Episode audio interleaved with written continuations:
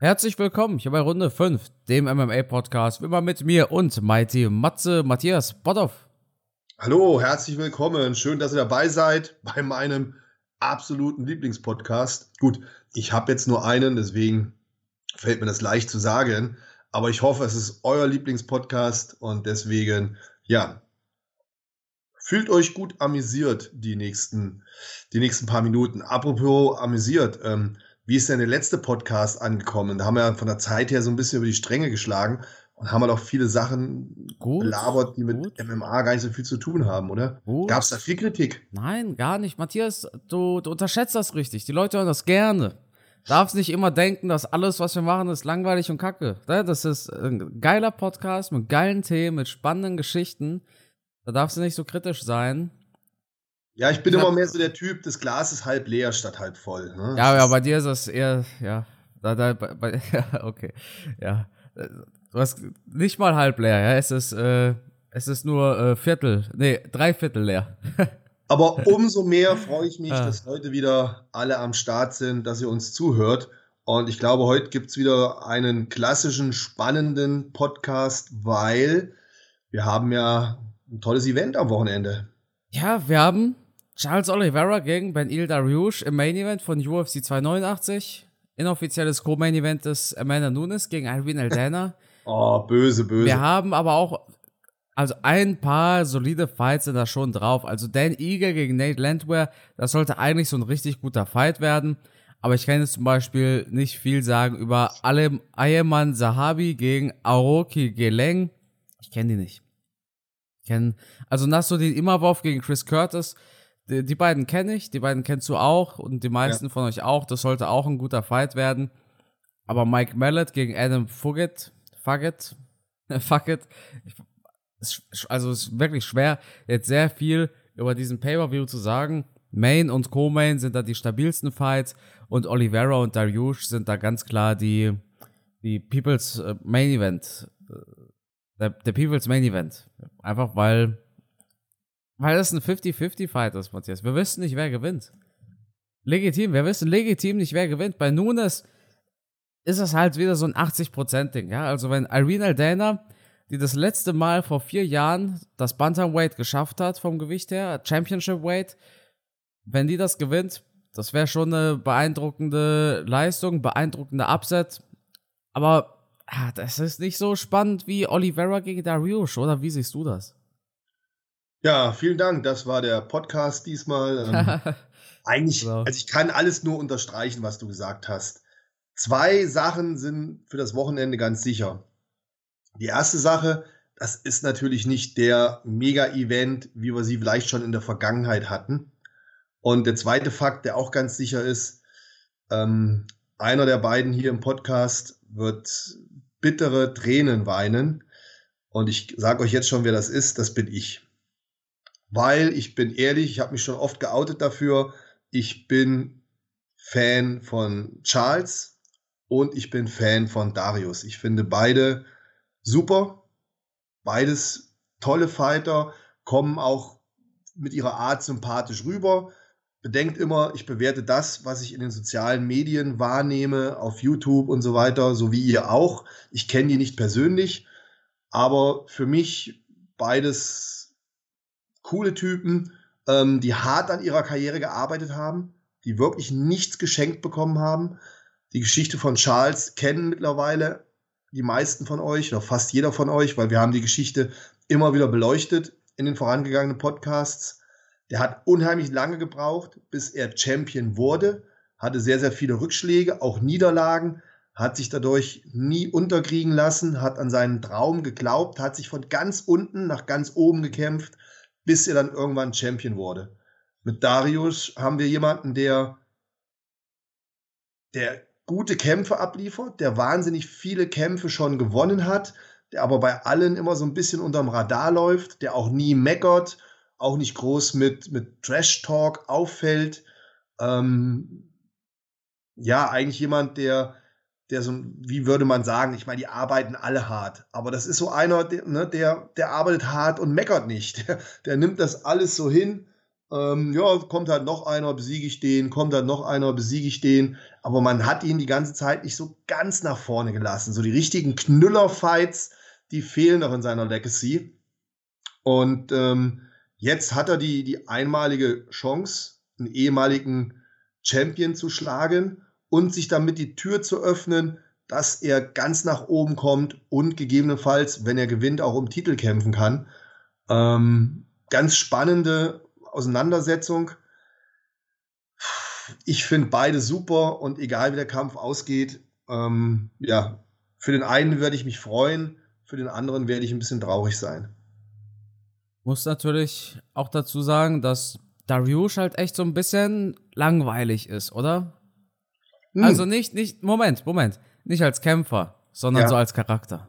Ja, das ist die Kehrseite der Medaille. Ja. Wenn du einfach nur machst, was dir gesagt wird. Wenn du nicht mal versuchst zu polarisieren, es gehört, versteht mich nicht falsch, aber es gehört vielleicht zum, zum Kampfsport-Business dazu, sich Gehör zu verschaffen, indem man halt ein bisschen auf die Kacke haut und Kämpfer auch provoziert, um halt gute Kämpfe zu bekommen. Ich ich möchte mal behaupten, Carsten widerspricht mir, wenn ich falsch liege, es gehört irgendwie dazu, um schneller und besser an größere Kämpfe zu kommen, oder? Ja, logisch. Ist doch ganz klar. Das ist ja das Business.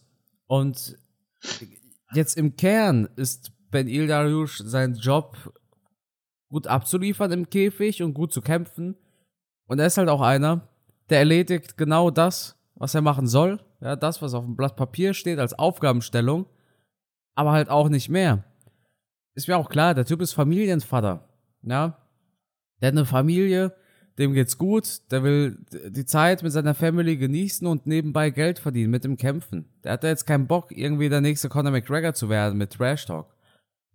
Aber auf der anderen Seite gehört es heutzutage halt dazu. Äh, ne, du musst dich beliebt machen, Du musst dafür sorgen, dass die Leute wegen dir einschalten.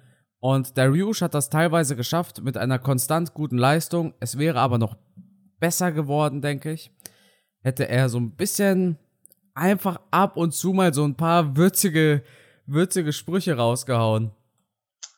Ja, Darius ist so ein Typ, den rempelst du an und er entschuldigt sich bei dir, oder?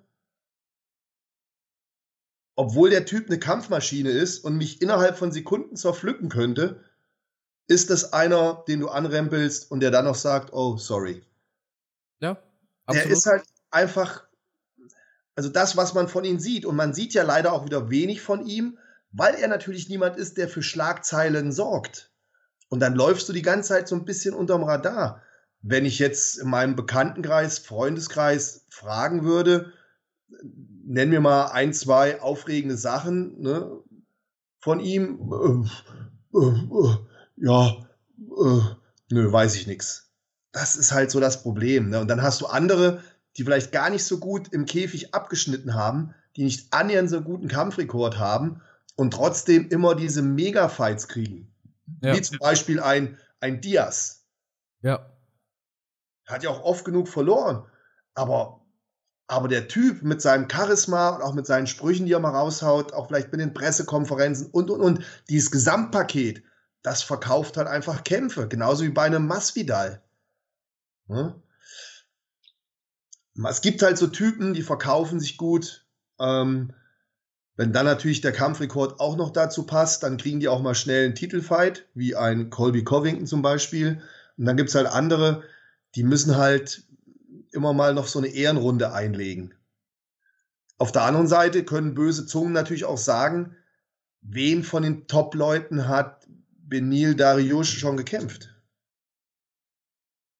Ja, ich bin nicht mehr so ein großer Fan von dieser Argumentation tatsächlich. Aber die Argumentation kommt. Ne? Die muss man sich natürlich anhören. Ja, der Mann hat acht Fights in Folge gewonnen ungefähr und Aktuell ist ja gar keiner frei, um da im Lightweight zu kämpfen. Er hat übrigens, ja, also ein Sieg gegen Tony ist schon nicht schlecht. Ein Sieg gegen Gamrot, ey, das war auch ein top -Contender. Gamrot ist eine Maschine. Gamrot ist eine Maschine, aber da hat er ja mehr nach hinten gekämpft, ne? nicht nach vorne. Also das war eher für mich ein, ein Ding, wo ich gedacht habe, wow, der Darius, der hat Eier, dass der nochmal so einen harten Gegner hinnimmt, ohne damit weiter nach vorne rutschen zu können. Ähm, das, das war ein Mega-Fight von ihm, wo er mich auch wieder absolut überzeugt hat. Und natürlich, all die Gegner, die er geschlagen hat, waren alles sehr, sehr gute Kämpfer. Das sehe ich zumindest so. Da gibt's ja in dem Bereich eigentlich keine Gurken mehr. Aber wie gesagt, böse Zungen behaupten halt schon, wo sind da die Namen? Im Gegenzug sage ich, die Namen wären ja da gewesen. Benil Dariush wäre mit Sicherheit der Letzte gewesen, der einen von denen nicht gekämpft hätte. Also könnte man hier auch damit argumentieren, Moment mal, die wollten ja alle nicht gegen ihn kämpfen. Die haben eher versucht, so ein bisschen um ihn drumherum zu schiffen. Nicht, weil sie vielleicht Angst vor ihm hatten oder so, sondern einfach um, ne, um Kämpfe zu kriegen, die mehr Aufsehen erregen. Nennen wir es mal so. Ja, das ist ein schwieriges Thema. Absolut. Aber ich, spätestens seit Makachev bin ich äh, kein Fan mehr von der, ja, gegen wen hat er denn schon gekämpft, Geschichte, weil das haben wir uns bei Makachev auch gedacht. Ja, ich, ja, ich glaube nur, nur ein Top-10-Sieg und kämpft direkt gegen Oliveira. Ich dachte, dieser Oliveira-Fight wird für Makachev so ein Reality-Check, ne? Ja. So, und, oh, dann sehen wir, wie, dass er, dass er kaum gegen Top-10-Fighter gekämpft hat. Aber wir haben ihn beide sehr stark eingeschätzt, erinnere dich dran. Ja, aber ist ja immer was anderes, was ich nochmal privat denke. Ne? ja, okay, aber, wir haben, aber wir, haben demnächst, wir haben demnächst wieder so ein Fight, wo alle sagen würden, ja, wen hatten der schon gekämpft? Abus Magomedov gegen Strickland. Ja, ja. Da werden viele wieder sagen, Abus, Abus, pff, was ist denn das für ein Fight für ein Strickland? In, in, Deutschland, in Deutschland nicht. In den USA schon, das siehst du ganz klar, auch an den Kommentaren und auf Twitter. In Deutschland sind alle ganz klar, Abus wird Strickland auseinanderrupfen wie ein Hühnchen. In den USA sagen die Leute, es gibt, ich muss aber auch dazu sagen, wenn ich so auf Twitter bin oder auf Reddit, ich weiß natürlich nicht, wenn ich da Kommentare auf Englisch sehe, ob da vielleicht auch ein Deutscher dahinter steckt oder nicht. Mhm. Ja?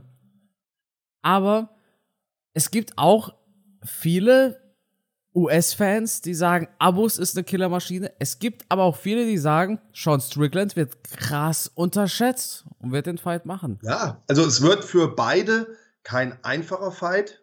Und wir werden mit Sicherheit noch intensiv darüber sprechen. Ganz klar, dass wir als hier in Deutschland lebende MMA äh, Podcast-Legenden natürlich zu Abos halten werden. Podcast-Legenden, ja. Weil es auch ein mega sympathischer Typ ist. Also zumindest, ich kenne ihn nicht privat, du hast ihn schon kennengelernt, aber er kommt halt auch so sehr sympathisch rüber. Also ein Typ, wo man sich echt freut, der jetzt seine Chance bekommt. Ja, und aber das alles zu einem anderen Thema. Aber ich glaube, wir sind uns einer Meinung, das wird richtig spannend für uns deutsche Fans. Matthias, am 2. September kommt die UFC wieder nach Paris übrigens, ne? Oh, Paris. Oh, der, warst, warst du da schon mal mit deiner Frau? Mit meiner Frau noch nicht, aber ich war schon ein paar Mal in Paris. Ja, also Paris ist jetzt ehrlich gesagt keine Stadt, die ich unbedingt nochmal sehen muss. Aber eine UFC Fight Night in Paris, das würde ich mir tatsächlich gerne nochmal reinziehen. Letztes da Jahr. Wir privat nochmal drüber quatschen, ja, den Podcast heute nicht sprengen. Wenn ich, wenn ich, äh, wenn ich das nötige Kleingeld habe. Ich, ich komme nur drauf, weil ich habe ja Abus damals in Paris persönlich getroffen und äh, ich erzähle in drei Wochen, wenn wir die Episode vor dem Abus-Fight aufnehmen, nochmal die ganze Geschichte. Genau, genau. Was eine schöne Geschichte ist. Und da ja. lernt man auch so einen Fighter zu schätzen. Ne? Ja. Ähm, Absolut. Vor allem, wenn ich, wenn ich, es gibt, es gibt richtig hochnäsige Kämpfer in Deutschland. Weißt du? Ja. Ich rede nicht mal von UFC-Fightern. Die kämpfen bei einer deutschen Veranstaltung und denken, sie sind Conor McGregor. Und sagen, ja, also, boah, kann ich, kann ich dir ein andermal erzählen, ja? Ja. Und wenn ich da dann einen sehe wie Abus, ich habe den gefragt, ob der Lust hat, einen Podcast aufzunehmen, jetzt vor seinem Fight. Ich habe gesagt, ey, Abus, so, ich weiß jetzt noch vier Wochen bis, äh, noch vier Wochen bis zu deinem Kampf und so, ist gar kein Thema, wenn du keine Zeit hast, großer Fight für dich, Main Event. Der sagt mir, ey, ich bin ab Mitte Juni in den USA, dann können wir das gerne machen, ist kein Problem. Und ich denke, Alter, es gibt andere deutsche Kämpfer, die haben drei Monate vor ihrem Kampf keine 15 Minuten Zeit. Ja. Und das sind nicht mal dann UFC-Fighter. Und wir haben hier einen, der steht im Main Event von der UFC Fight ja. Night. Also, das. Ich gehe natürlich auch stark nach Sympathie bei Fightern. Und. Ja, wir sind ähm, ja alles Menschen. Natürlich macht sowas viel normal, aus. Ja. Und wir fühlen uns ja auch geehrt, wenn uns gegenüber so ein, so ein, so ein ja. Fighter respektvoll ist. Weil ja, ich finde ja auch immer toll, auch wenn ich die bei, bei den deutschen Veranstaltungen treffe, bin ich auch immer begeistert, wenn dann einer von den Fightern mir respektvoll gegenübertritt. Und dann wird man natürlich auch sehr schnell Fan von so jemandem. Aber das ist ja Fanarbeit, die muss man leisten. Egal in welchem Sport ich bin, diesen respektvollen Umgang mit seinen Fans, mit seinen Supportern, das macht eine ganze Menge aus. Und da sollte sich halt jeder immer wieder drauf besinnen. Deswegen auch im Bodybuilding-Sport, wenn dann Menschen auf mich zukommen, also ich bin da wirklich zu jedem absolut respektvoll, auch demütig und dankbar, wenn da jemand ein Foto mit mir möchte. Für mich ist es immer eine große Ehre und ich, ich genieße das. Ich bin da stolz drauf und versuche da auch immer zu 100 Prozent höflich zu sein. Und ich denke auch so ein Fighter, wenn der aus Deutschland kommt und weiß, da kommt jetzt ähm, Kampfgeist MMA, möchte, möchte ähm, einen Podcast mit mir machen und ich nehme mal an, der geht mir auf die Eier. Oh, dieser Kampfgeist. Aber dann kann ich doch, selbst wenn er mir auf die Eier geht, höflich den Zeitrahmen und den Zeitpunkt stecken. Ich kann sagen, pass auf, ich habe keine Zeit. Deswegen kann ich dir aber anbieten, 20 Minuten am so und so vielten um die und die Uhrzeit. Und dann bist du doch als Podcast-Geber ähm, absolut bereit zu sagen, okay, das ist ein Fighter, der ist im Stress und so, ich passe mich dem an zu jeder Tages- und Nachtzeit mache ich diese 20 Minuten. Ja? Ey, was meinst du? Also ein, der, der absoluteste Härtefall in meinen Augen war ein, ein deutscher Kämpfer, der gesagt hatte, ähm, er hat, er hat gar keine, er hat keine 15 Minuten Zeit unter der Woche. Ich soll mich bei seinem Manager melden bei, bei seinem Manager. Wow. Ich, mhm. Wir reden hier nicht von UFC-Fighter, ja? Also, ja, es, ja. wir reden hier nicht von irgendeiner großen Nummer. Ähm. Ich soll mich bei seinem Manager melden.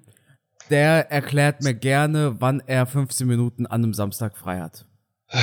Ich, ich habe ich hab nicht mehr darauf geantwortet. Ich habe, also, ich, ich hasse Hochnäsigkeit. Und, und sich wie eine Riesennummer zu fühlen, das ist, das ist ganz, ganz schlimm. Und ähm, jetzt fällt mir was auf. Äh, ich meine damit auch kein Kämpfer von NFC. Ja, bevor das jemand denkt. Weil ich, ich hatte da auch jemanden, mit dem ich was aufnehmen wollte, der hat auch gesagt, ich soll mich bei seinem Manager melden. Und ähm, ich weiß, dass derjenige den Podcast hört. Ich meine nicht ihn, sondern ich meine einen anderen Kämpfer aus Deutschland. Ich, ich hasse sowas. Äh, vor, weißt du, was ich am meisten hasse? Dieses, ja, ich habe samstags 15 Minuten Zeit wo ich mir denke, Manometer, was macht er denn die ganze Zeit unter der Woche? Und warum muss mir sein Manager sagen, an welchem Samstag er denn 15 Minuten Zeit hat? Naja, alles ein bisschen bei den Haaren herbeigezogen. Letztendlich die einfache Antwort wäre gewesen, äh, Carsten, Kampfgeist, ey, auf dich habe ich keinen Bock, du laberst eh nur Scheiße. Ja. Eine Maus, da muss man nicht so eine Story erfinden, das ist ja Quatsch. Ja, ja. Das ist ja Quatsch. Und wir wissen, also ich weiß, wie der Zeitablauf eines Profisportlers ist. Also okay, anderes Thema. Können wir, können wir irgendwann drüber quatschen. Jetzt haben wir erstmal ein schönes Event vor uns und wir sind etwas abgeschweift. Ich bitte das. Aber es ist ja ein Podcast, wo man redet, da darf man mal abschweifen. Das schaffen wir in letzter ja. Zeit ganz gut. Matthias, dein Internet schweift ja, auch ab gerade. Matthias? Ach komm, mach keinen Scheiß. Ja, doch. Da, hast ja. du irgendwas geändert? Ja, ich habe meine Sitzposition verändert. Echt? ah, jetzt muss ich wieder hier zurück. Ich habe meinen Laptop um einen halben Meter verrutscht. Ja. Besser jetzt wieder? Äh, nee, aber vielleicht pendelt es sich ein. Hm. Kannst du mich jetzt wieder hören? Ich verstehe dich, ich verstehe dich gut, aber es hatte immer so es hat immer so einen Abbruch gehabt. Aber egal. Weiter geht's. Ja. Erzähl. Wollte ja. ich dich unterbrechen. Kommen wir, kommen wir zurück zum, zum Fight. Jetzt bin ich auch voll raus aus dem, aus dem, aus dem Flow sozusagen. Vielleicht können wir auf den Kampf nochmal eingehen. Wir haben jetzt so ein bisschen Blabla drumherum gemacht. Wir sind beide aber der absoluten Meinung, ein berechtigter Fight für Benil Dariush, für Oliveira sowieso. Ähm, was erwartet uns? Wie wird der Kampfverlauf sein? Also ganz ehrlich, es wird wieder so sein, dass Charles Oliveira angenockt wird. Es wird wieder so sein, dass Charles Oliveira auf den Boden geht dadurch und äh, grappeln will mit Ben Il Dariush. Jetzt habe ich zu wenig von Dariush seinem Grappling gesehen, ehrlich gesagt. Ja, stimmt. Er Aber er ist, ja? Er ist eigentlich ein sehr kompletter Kämpfer. Ich habe so einen 2014 Grappling-Clip von Dariush mit Cron Gracie gesehen. Mhm. Jeder, der auf Reddit ist, wird es auch gesehen haben. War auf der UFC-Frontpage. Äh, ja, also, äh, ich finde, Dariush ist so ein beeindruckender Fighter, denn der macht alles so richtig gut. Und normalerweise hast du diese Kämpfer, wo du sagst, die machen alles ganz solide, aber nichts irgendwie ganz gut und deshalb sind sie schlecht. Marvin Vettori ist eigentlich so das beste Beispiel, oder? Ja. Der, der, ist überall solide, aber nur solide halt. Und ich finde, Dariush ist auch so ein Komplettpaket, aber insgesamt einfach viel, viel besser als Vittori. Versteht man, was ich meine? Mhm, ich weiß, was du meinst. Ähm, ja, er ist halt so eine Ente. Das äh, muss man ihm lassen. Mhm. Ja. Und Egal ob zu Land, zu Wasser oder in der Luft, nirgendwo kann er zu 100% überzeugen. Aber er ist in allen Bereichen einfach gut und kann in allen Bereichen sehr gut überleben. Ja, und Charles Oliveira hat eine riesengroße Schwäche in meinen Augen. Hm, soll ich raten? Ja. Das ist ähm, an erster Stelle sein Ringen und an zweiter Stelle vielleicht auch ein bisschen sein Kinn. Sein Kinn meine ich. Mhm. Also Oliveira war ja irgendwie jetzt die letzten Fights jedes Mal rocked. Sowohl gegen Makachev, ja. gegen Poirier, Gaethje und gegen Chandler. Dariush hat schon Wumms. Ich weiß noch, sein, seine Overhand war das, glaube ich, die Gamrot zu Boden geschickt hat. Ja. Dariush ist nicht ohne. Der Typ es war bisher so ein bisschen Decision Machine in den letzten Fights gewesen. Aber der hat, der hat richtig Wumms. Der hat Wumms, der hat auch Submissions drauf, der hat ein gutes Wrestling. Das ist richtig, Mann, weißt du, was mich so aufregt? Ich spreche jetzt so ausführlich über diesen Kampf und je mehr ich darüber spreche, wie gut Dariush ist, desto mehr frage ich mich, wie soll Oliveira gewinnen? Weißt du das? Ja, Oliveira ist jetzt keine Geige. Ne? Der ist ja ah, schon der Dirigent. Mein, ähm, ja, ja. Ey, du musst ja, ja. Du, es ist auf alle Fälle ein mega spannender, relativ ausgeglichener Fight. Ähm, wobei ich schon tendenziell das BJJ von Charles Oliveira etwas stärker beurteilen würde, weil wir einfach mehr Submissions schon von ihm gesehen haben, er einfach für berühmt ist. Mhm würde ich einen Punkt an Oliveira geben. Was das Ringen betrifft, würde ich einen Punkt an Benil geben. Beim Striking, boah, da tue ich mich schwer. Also wir haben jetzt ein 1-1. Ähm, nehmen wir mal an, beim Striking machen wir ein Unentschieden, dann steht es 2-2, jeder einen Punkt. Bei den Nemo-Qualitäten, beim Kinn, also das Kinn von Charles Oliveira hat ja durch die lange Karriere und durch die Spitzenkämpfe, die er gemacht hat, natürlich schon einiges abbekommen, so dass ich hier eher einen Punkt bei Benil Dariush sehen würde. Also hätten wir jetzt 3-2 für Benil. Ähm, schaut man sich die, die Legacy an, also die Erfahrung mit Top-Leuten, Titelkämpfe etc., ein Punkt wieder für Charles Oliveira, sind wir wieder beim 3-3. Wenn man dann wieder schaut, Wille? Ähm, wie, wie, wie heiß brennt das Feuer in dir? Charles Oliveira hat jetzt den Titel schon gehabt, hat einen sehr langen Weg bis dahin gehabt, musste sich schon oft wieder zurückkämpfen. Wie lang kannst du so ein heißes Feuer noch bei so einer Temperatur halten, während Benil Dariush jetzt äh, zum ersten Mal praktisch die Türe zum Gürtel geöffnet bekommt. Noch nicht zum Gürtel selbst, aber die Türe dahin. Ne? zum Titelfight. Das heißt, würde ich sagen, hier vielleicht noch etwas mehr Feuer bei Benil Dariush, 4-3. Ausdauer, puh, Ausdauer schwierig zu sagen. Vom Gefühl her eher ein Punkt bei Benil Dariush, weil er halt Kämpfer ist, der, der über die Zeit geht, der viele Punktentscheidungen hat, oder? Ja. ja, du kannst das jetzt aber Oliveira nicht vor, also du kannst ihm jetzt nicht ja, vorhalten, oh Mann, der Typ finisht seine Gegner immer so schnell. Ja. Ne? Ja, aber es, ne, wir müssen ja irgendwas bewerten, was wir jetzt wissen. Hm? Aber eine Sache musst du echt noch reinbringen. Ja.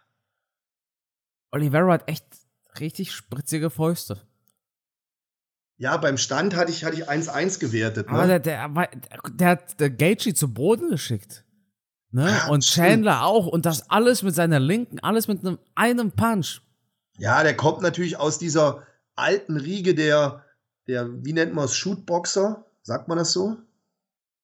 Weiß nicht. Meinst du Shoto?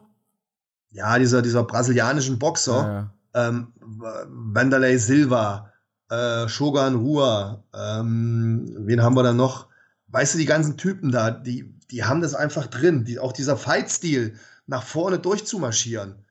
Vitor Belfort, das sind alles diese, diese krassen Brasilianer, die diesen geradlinigen Vorwärtsstil haben, wo du auch bei, bei Oliveira mit rechnen musst. Der marschiert nach vorne, Faust, Ellenbogen, Kniestoß. Das hat er schon drauf. Also, oh, es wird ein richtig geiler Fight. Ein richtig geiler Fight. Und wie ist jetzt der finale Punktstand? Ähm, ich hätte so gewertet 5-4 für Benil Dariush oder 4-3, wie auch immer, welche Punkte man jetzt dazu nimmt. Oh. Also so, so einen kleinen Vorteil ich, sehe ich vielleicht bei Benil Dariush, dass der uns überraschen wird mit seiner Performance.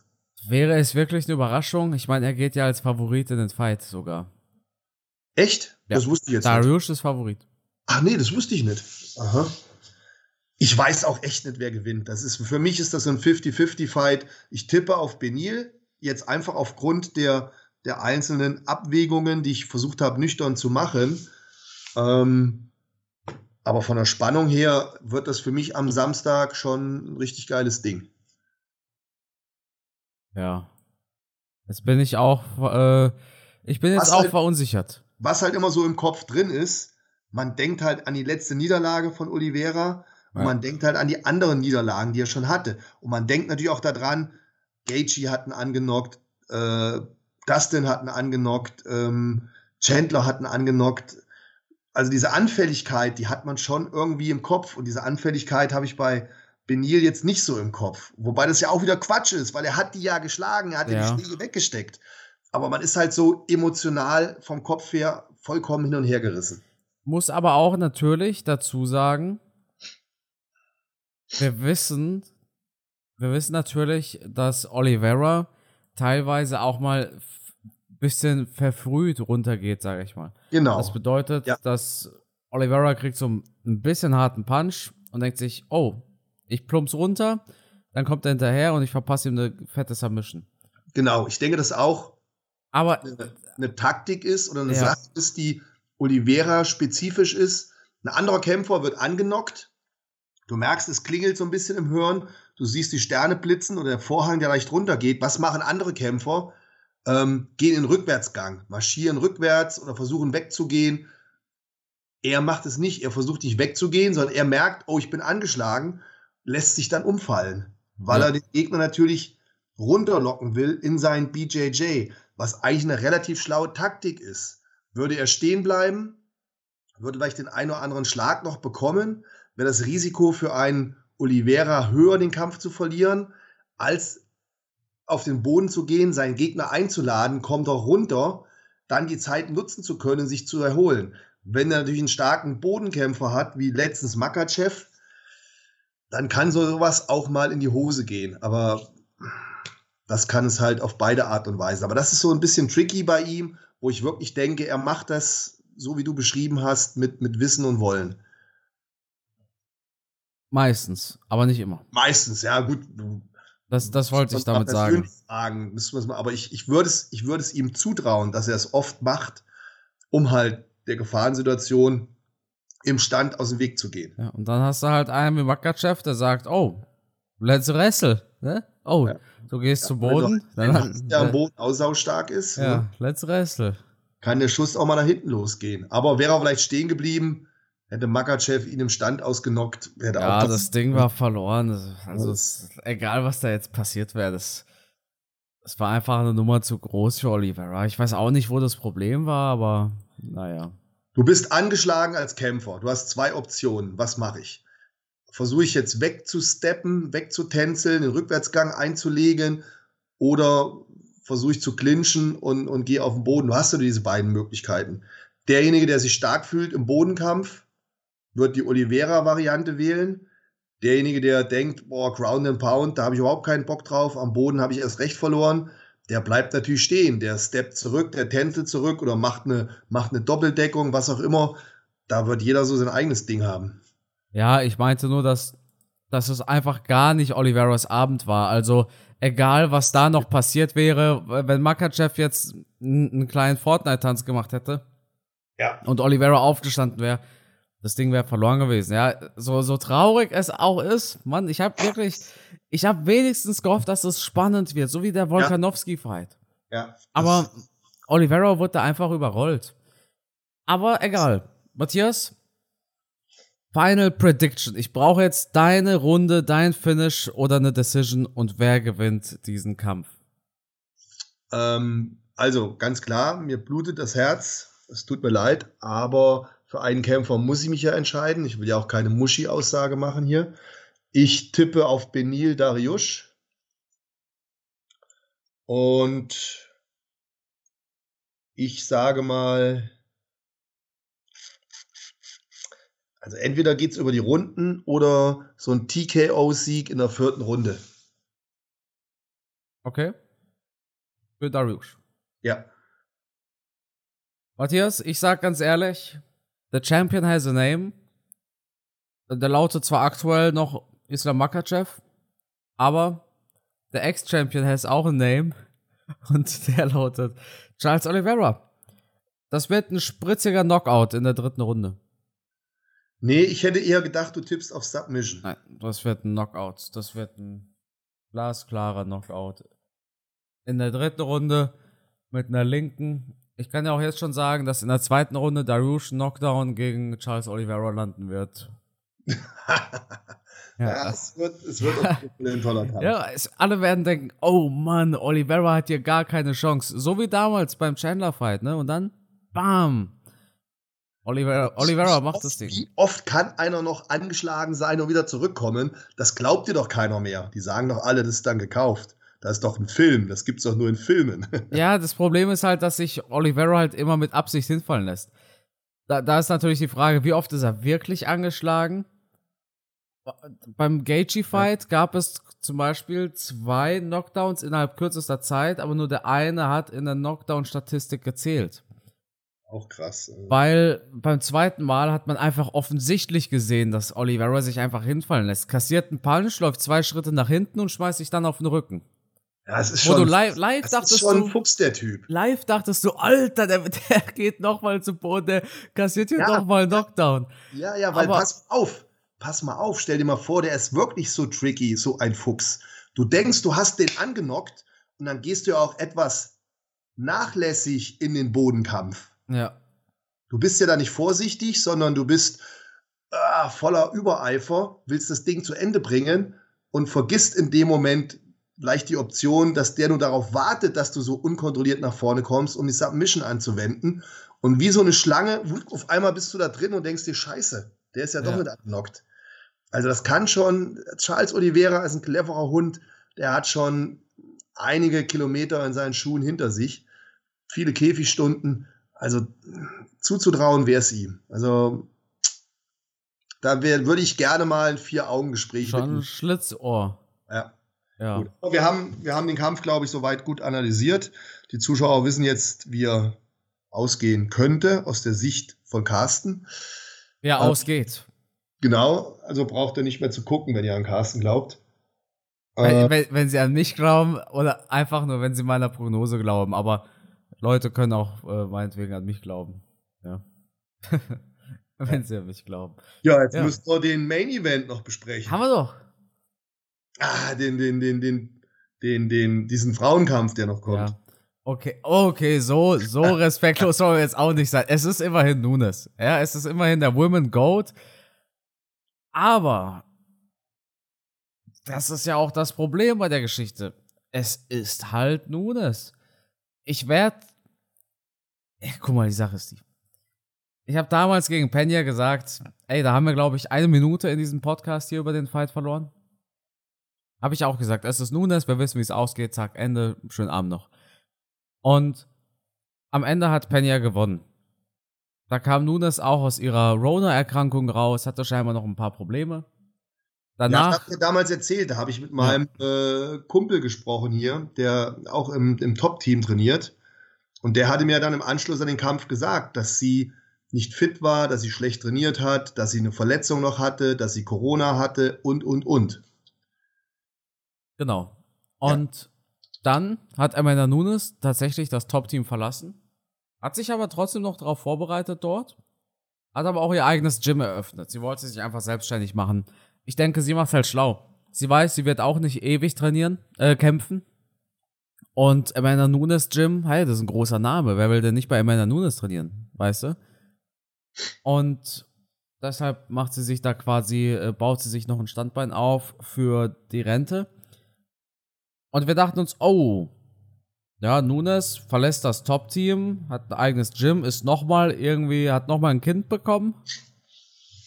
Und, also nicht sie, sondern ihre Partnerin.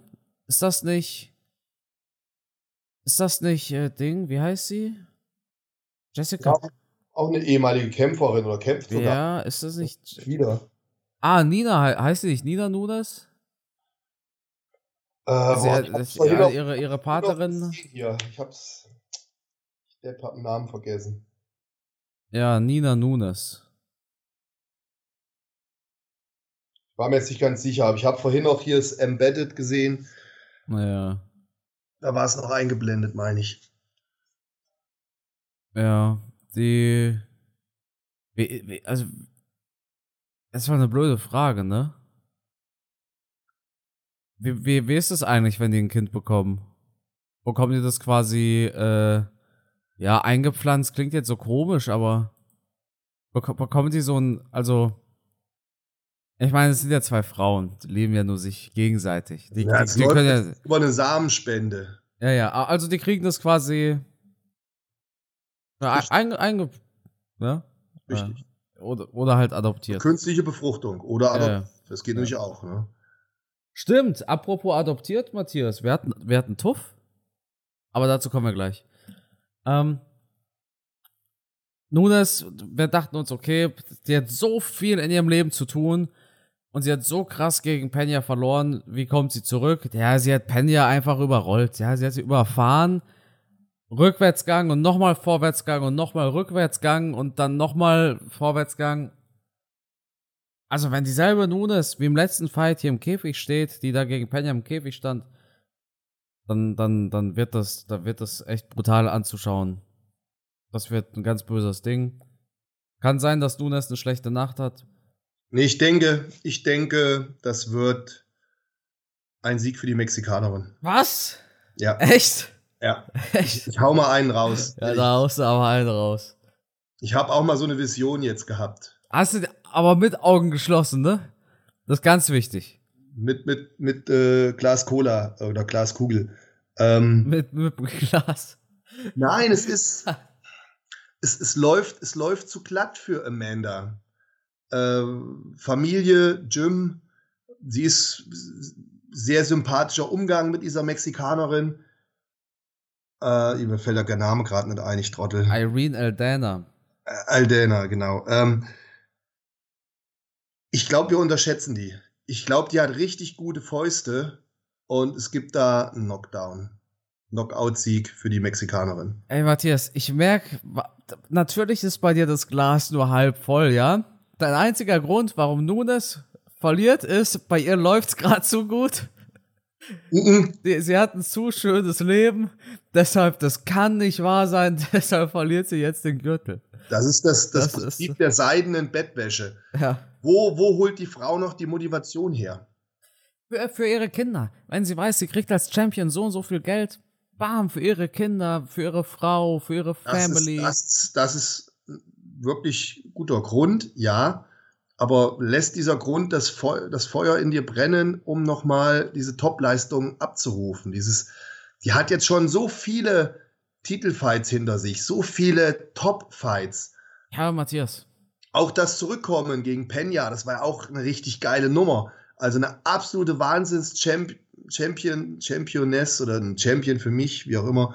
Ähm, aber wird sie jetzt immer wieder an diese Leistung anknüpfen können? Oder, oder ich, ich habe das Gefühl, am Wochenende gibt es eine Überraschung. Sehen Sie jetzt im Main Event von UFC 421 die 63-jährige Amanda Nunes ja, genau. gegen die 24-jährige Enkelin von Chris Cyborg. nee. Also irgendwann wird Nunes natürlich nicht mehr abliefern können. Aber ich finde, der große Unterschied ist, wir hatten eine ähnliche Situation bei Kamaru Usman. Der hat eine Upset-Niederlage erlitten gegen Leon Edwards und kam nicht gut zurück. Usman sah nicht gut aus gegen Edwards. Und deshalb kannst du bei Usman dir schon die Frage stellen, hat er das Feuer noch? Jetzt haben wir aber Amanda Nunes, die kriegt auch eine Upset-Niederlage und die hat das richtig persönlich genommen. Ja? Ich glaube, die wollte damals Penya, äh, ja, ich weiß nicht, die wollte mit ihr keine guten Dinge anstellen da im Käfig. Ja, aber Nunes und, wusste nach dem Kampf, das hast du gesehen, als sie verloren hat. Die wusste, das war nicht ich an dem heutigen Tag. Ja, das aber das ändert ja nichts. Du, du bist ja trotzdem kein Champion mehr. Ich meine, klar, wir, wir wissen ja noch, wie sie so, ja, oh ja, habe ich verloren, mehr, aber blöd. Es ist, ja, ja. es ist ein Unterschied, wenn ich in den Kampf reingehe und denke mir, boah, den Gegner rasiere ich heute, ich bin zu 100% fett, äh, fit. oder ich gehe in den Kampf rein, oder ich gehe in den Kampf rein und weiß schon. Das ah, wäre heute nichts, ja das wird, das wird heute schwierig, die Vorbereitung war nicht so gut und, und, und. Jetzt muss ich das Ding durchziehen, weil ich einen Vertrag unterschrieben habe. Und dann kommt die Niederlage und ich weiß aber, hey, die hat mich heute geschlagen, aber ich war nicht gut trainiert, ich war dies nicht, ich war das nicht. Wenn der Rückkampf kommt, Nunes, das anders. Nunes hat einfach so geguckt im Sinne von, oh ja, oh gut, habe hab ich mir ja gedacht, alles gut, ich hole mir den Gürtel eh zurück, von daher. Das, das Gefühl hatte ich im mhm. Moment der Niederlage. Mhm. Ich hatte das im Moment der Niederlage das Gefühl, der tut die Niederlage gar nicht weh. Die steht da so, als denkt sie sich, oh, genießt den Triumph, super, ich gratuliere dir, in ein paar Wochen hole ich mir das Ding einfach wieder. Ja. Mit einer, die hat diese Niederlage mit, mit einem extremen Selbstbewusstsein weggesteckt, wo ich mir wirklich dachte, boah, leck mich am Arsch, da kommt noch was. Bei Kamaru Usman hatte ich dieses Gefühl nicht, weil natürlich auch diese heftige K.O.-Niederlage war, wo wir uns sofort gedacht haben, puh, nach so einem Knockout ist man da wieder der alte Kamaru Usman, der alte Champion, wenn du so einmal zu Boden gegangen bist. Ja. Aber egal, es wird am Wochenende sich zeigen, wie das Ding ausgeht. Ich warne nur davor, die Mexikanerin zu unterschätzen. Es gibt mindestens drei Knockdowns von Nunes, sage ich dir jetzt schon. Das die, ist, das hat, die andere hat Bums in Fäusten. Glaub ja, mir. aber wir reden hier. Ach, Matthias. Wir reden hier immer noch von Amanda Nunes. Irene Aldana ist zwar gut, sie hat aber vor drei Jahren gegen Holly Holm verloren. Ja, und vor vier Jahren gegen Raquel Pennington. Gegen ja. wen hat sie denn jetzt so gewonnen? Gegen wen? Gegen Macy Chiasson und gegen Jana Santos, die mal Jana Kunitskaya hieß.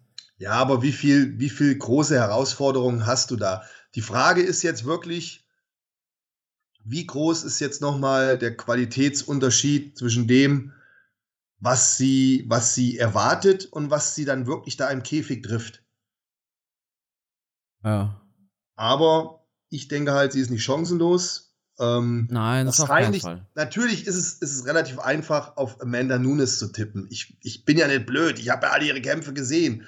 Die Frau ist unumstritten die beste Kämpferin, die wir bis dato im Käfig gesehen haben. Aber der Kampf, ich, wie gesagt, warten wir es mal ab. Ich äh, habe ein ganz komisches Gefühl. Matthias, ich habe mal Fakten alle dagegen sprechen. Ich habe mal eine Frage. Ja. Wenn wir jetzt mal, es gibt ja im Bodybuilding ganz, ganz viele Frauen, die auch stoffen, ne? Ja. Und wenn die jetzt, wenn, also meine Frage ist, stell dir vor, du hast halt jetzt so eine weibliche Kämpferin. Würde ihr das was bringen, bevor sie in der UFC ist, sich voll zu ballern ohne Ende? Und wenn sie dann in die UFC kommt, alles aufzuhören quasi, also gar nichts mehr zu nehmen, dass sie durch die Dopingtests kommt, hätte sie noch was davon, dass sie früher mal gedopt hatte?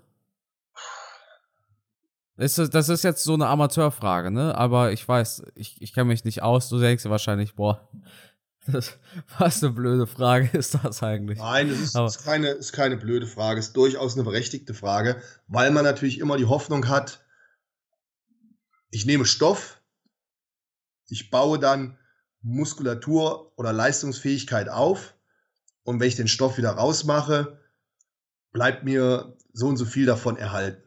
100% bleiben dir nie erhalten. Und je nachdem, wie, wie alt du bist, wie intensiv du danach trainierst, wie du alles optimieren kannst, schaffst du es vielleicht, einen Teil deiner Leistungsfähigkeit zu kompensieren. Aber wie viel das ist und ob das nahe Null geht, das wird man schwer sagen können. Also ich maße es mir nicht an, das zu sagen. Okay. Man muss natürlich dazu sagen, es gibt schon einige Kämpferinnen mit relativ, ja, Egal, lassen wir das Thema. Ähm, ja, ich denke, wie gesagt, Nunes gewinnt. Und allgemein denke ich, dass UFC 289 eine grandiose Fightcard wird. Äh, grandios jetzt wollen wir auch mal ja, auf dem Boden bleiben. Happy äh, von UFC bezahlt oder was? Hast du jetzt ja. schon die Handynummer von Dana? Schön wär's. Ja. Hört sich's aber an hier. Ich habe die Nummer der Europachefin. Also, falls du mal was brauchst. Okay, hoffentlich hat das Frau Kampfgeist jetzt nicht gehört. Ja, aus, die war sogar dabei. Ich musste die anrufen, damals, als wir in London waren. Ah ja, okay. Ne, habe ich sie angerufen, habe gesagt, hey, äh, die, die Presse, der Presseeintritt ist nicht offen. Ne? Und dann hat sie jemanden losgeschickt, damit wir da rein können. Ja, hat schon was zu sagen, der Carsten. Ja, ja.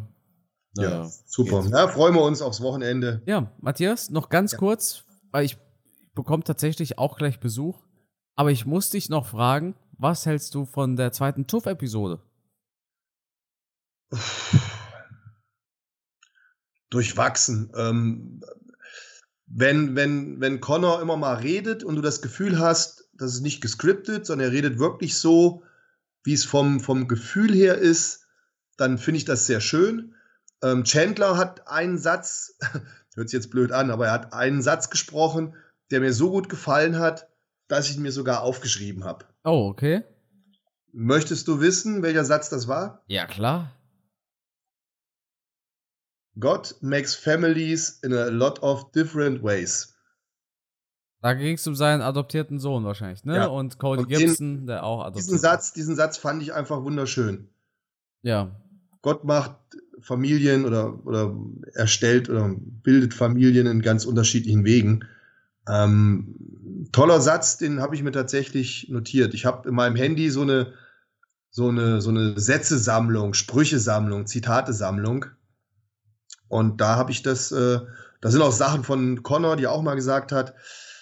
Und das ist so ein Ding, das habe ich ihm aufgeschrieben. Ähm, also wenn, wenn man merkt, wenn ich das Gefühl habe, okay, jetzt erzählen die wirklich mal was und das, das ja. sind beides Ausnahmesportler. Ich, ich saug da gerne jedes Wort auf, was die sagen. Dann fühle ich mich abgeholt und dann bin ich happy, ähm, weil ich dann das Gefühl habe, okay, jetzt äh, kommen halt wirklich die Charaktere durch. Ne? Ansonsten, es ist halt alles sehr Connor-lastig, ganz klar. Ne? Das stimmt.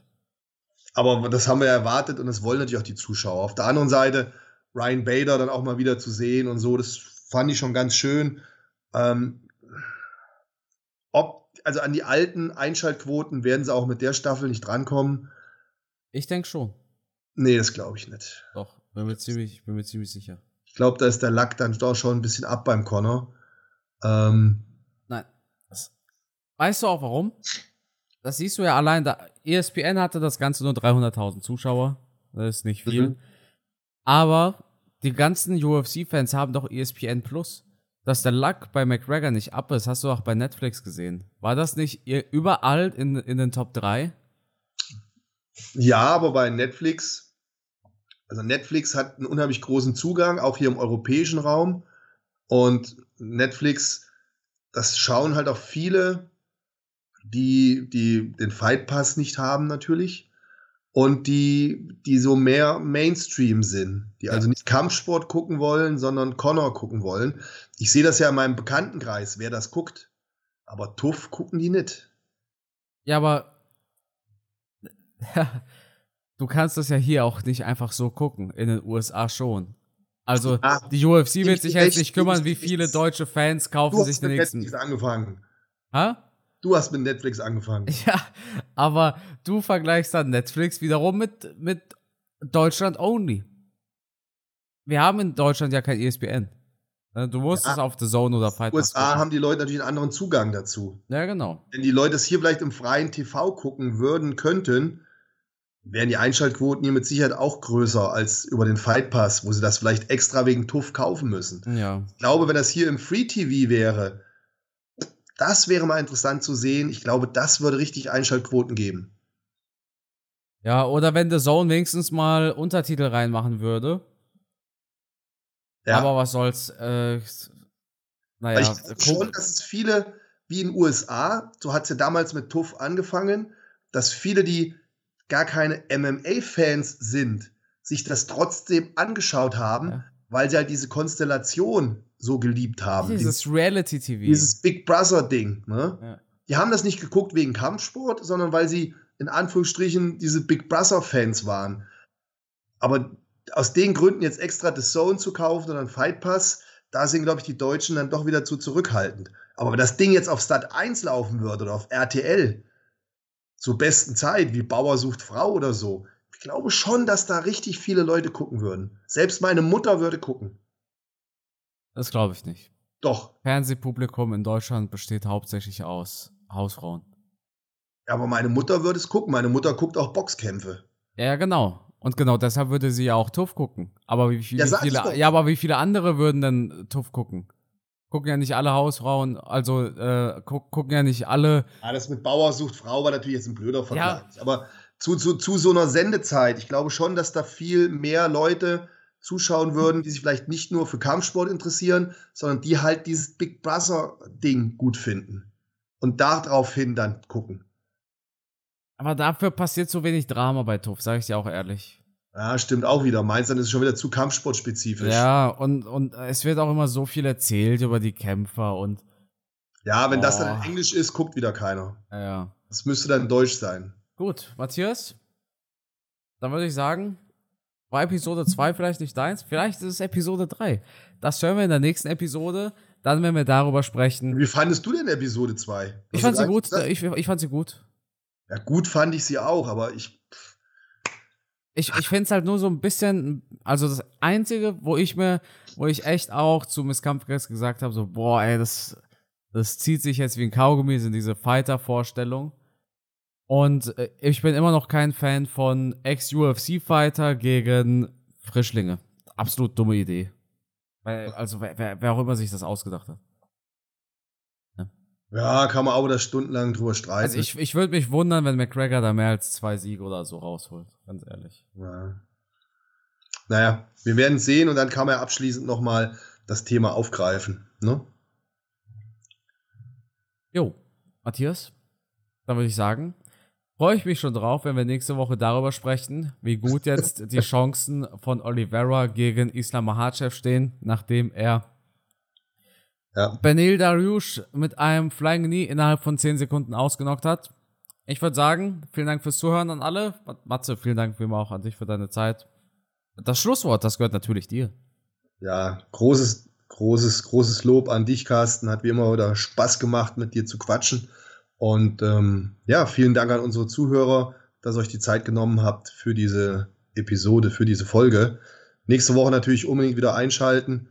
Dann, wenn ich hier ja, zu, zu Füßen krieche beim Casten und mich dafür entschuldigen muss, dass ich mit meiner Champions-Prognose so falsch gelegen habe.